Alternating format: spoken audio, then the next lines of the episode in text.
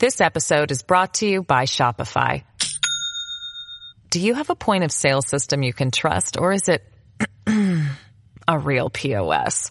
You need Shopify for retail. From accepting payments to managing inventory, Shopify POS has everything you need to sell in person. Go to shopify.com slash system, all lowercase, to take your retail business to the next level today. That's shopify.com slash system. It's a common sense recap of the big stories. It's Cats and Cosby on 77 WABC. There we go. I never promised you a rose garden. Very nice. There it is, right on cue, John. right on cue. Well, joining us now to talk about all of this is Miranda Devine, the great New York Post columnist. And Miranda, this is stunning. The impact that migrants are having on the city. First off, what do you think of John's idea putting them in Rikers as a place? Well, I'd rather have criminals put in Rikers. Good point. yeah.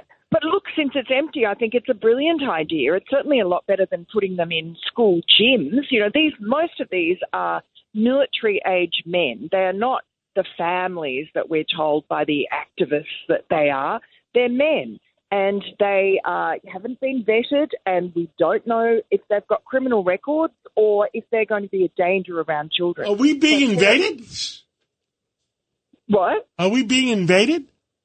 Of course we are. This is horrendous. We didn't offer them a rose garden or a bed and a meal. They were not invited here. They, uh, you know, you can't come to this country unless you come the right way. And America is probably the most generous country in the world when it comes to legal immigration. But what the Biden administration is doing, and Joe Biden specifically, is is basically allowing this invasion to happen, or even inviting it to happen.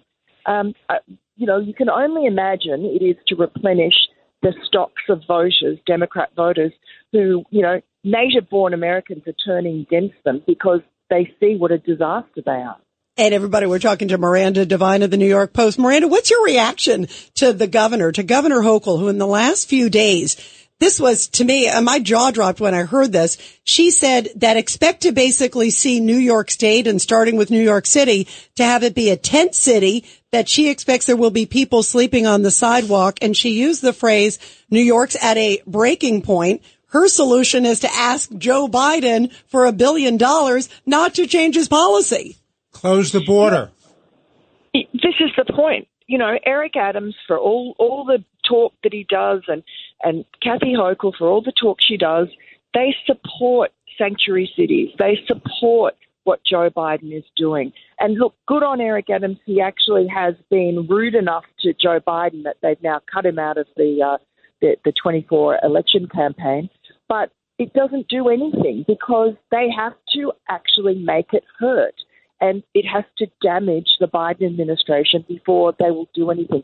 Money is not enough. I mean, there's not enough money in the world to support all the people who are economically destitute coming to this country because that's what they want. They are coming here for economic reasons. I, I don't blame them. I don't demonize them. I would do the same thing in their position. But a country without borders is not a country. Uh, Judge Weinberg? Miranda, you just had a great column going after a congressman from uh, from Manhattan, Dan Goldman, and one of your points was that there is an Antifa, there is a BLM, there was rioting, there was violence, people lost their lives, millions and maybe billions of dollars worth of damage done to, to property, a climate of lawlessness, and yet this congressman, Goldman, seems to be dismissive, and he's saying, well, to the witness, well, you know more about this than the director of the FBI, there is no Antifa, there is no BLM violence. What do you say about that? Well, you know, Dan Goldman is the sort of hitman, um, the sort of deputy to Adam Schiff. He's just arrived in Congress four months ago, um, and he's styling himself after Adam Schiff, and that means you have to lie a lot.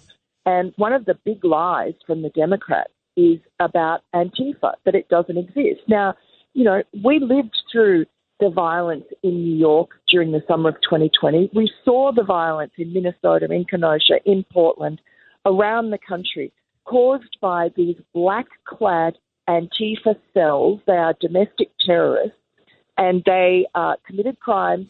They were violent. They committed arson. People were killed. They killed people. Um, and uh, and and somehow the FBI director Christopher Wray, who is not a creditable person, obviously, um, he's we're supposed to believe him when he says Antifa doesn't exist. Antifa is just an ideology. Joe Biden, who's a serial liar, a habitual liar, he tells us that Antifa is just an idea. These people are trying to tell us that black is white.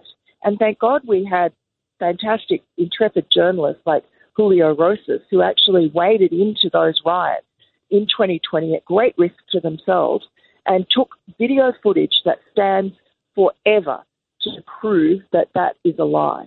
You know, one of the things too today, uh, big, huge fireworks. And again, everybody later on in the show, we're going to have Congressman Jim Jordan, who is at the helm of the big hearings today.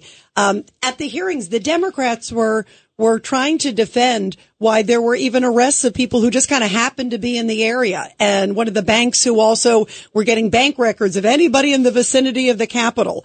Um, obviously there were people that crossed the line on January 6th or destroyed proper. We're not condoning criminal activity, but the Democrats were like, if you were even sneezing near the Capitol, they were ready to go after you. And they were going after the whistleblowers who were complaining about these people too, who were saying, wait a minute, maybe we're being overzealous at the FBI. Um, talk about a contrast, uh, to, you know, what the, what happened with the 2020 summer of love, if you will. This episode is brought to you by Shopify. Do you have a point of sale system you can trust or is it a real POS? You need Shopify for retail. From accepting payments to managing inventory, Shopify POS has everything you need to sell in person. Go to shopify.com slash system, all lowercase, to take your retail business to the next level today. That's shopify.com slash system. Uh, absolutely. And that's really, I think, the biggest problem in this country at the moment is that dual system of justice and uh, a, a really corrupted FBI and DOJ whose culture has been so twisted and politicized that it's now a danger to Americans. And, you know, we saw just this morning before the uh, Weaponization Committee uh, in Congress the, at this hearing, these three heroes, I mean, real American heroes. Two of them um, have served their country in war in Iraq and Afghanistan. They're former FBI special agents or some, you know, suspended, um, suspended without pay, and the most cruel and unusual punishment meted out to them for speaking up and trying to do the right thing and saying that it's wrong for the FBI to be going after parents at school board meetings. It is wrong to be sending a SWAT team in to arrest a Catholic father of seven uh, who happened to be anti-abortion. Um, it's wrong to send uh, undercover agents into Catholic mass. You know, this is a really frightening uh, totalitarian encroachment on our civil liberties, and it's completely against the Constitution, which these FBI former agents say they swore to uphold, and they're doing the right thing. And the cruelty that's being um, you know, applied to them and their family. Yeah, they were uh, suspended, a- suspended, and they were called un-American during the hearings today. Uh, Judge Weinberg? They should take a real hard look at the whistleblower law. It's an anti-retaliation provision. And these people are being retaliated against, and it's plain as plain can be, and they should be yeah. held accountable. The people who threw out these FBI agents, suspended them, should be held accountable.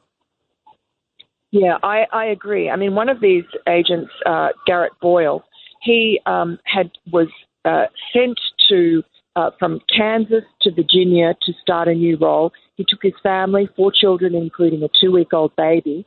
They sold their house in Kansas. For his first day at work in Virginia, he was told he was suspended.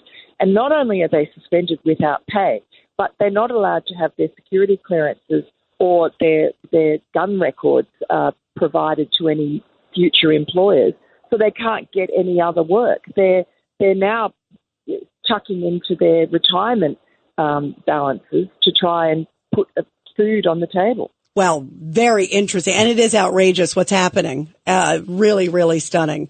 Um, uh, thank you so much, Miranda. We really, really appreciate it. Great to have you here. Thank, thank you, Miranda. Thank, thank, you. you.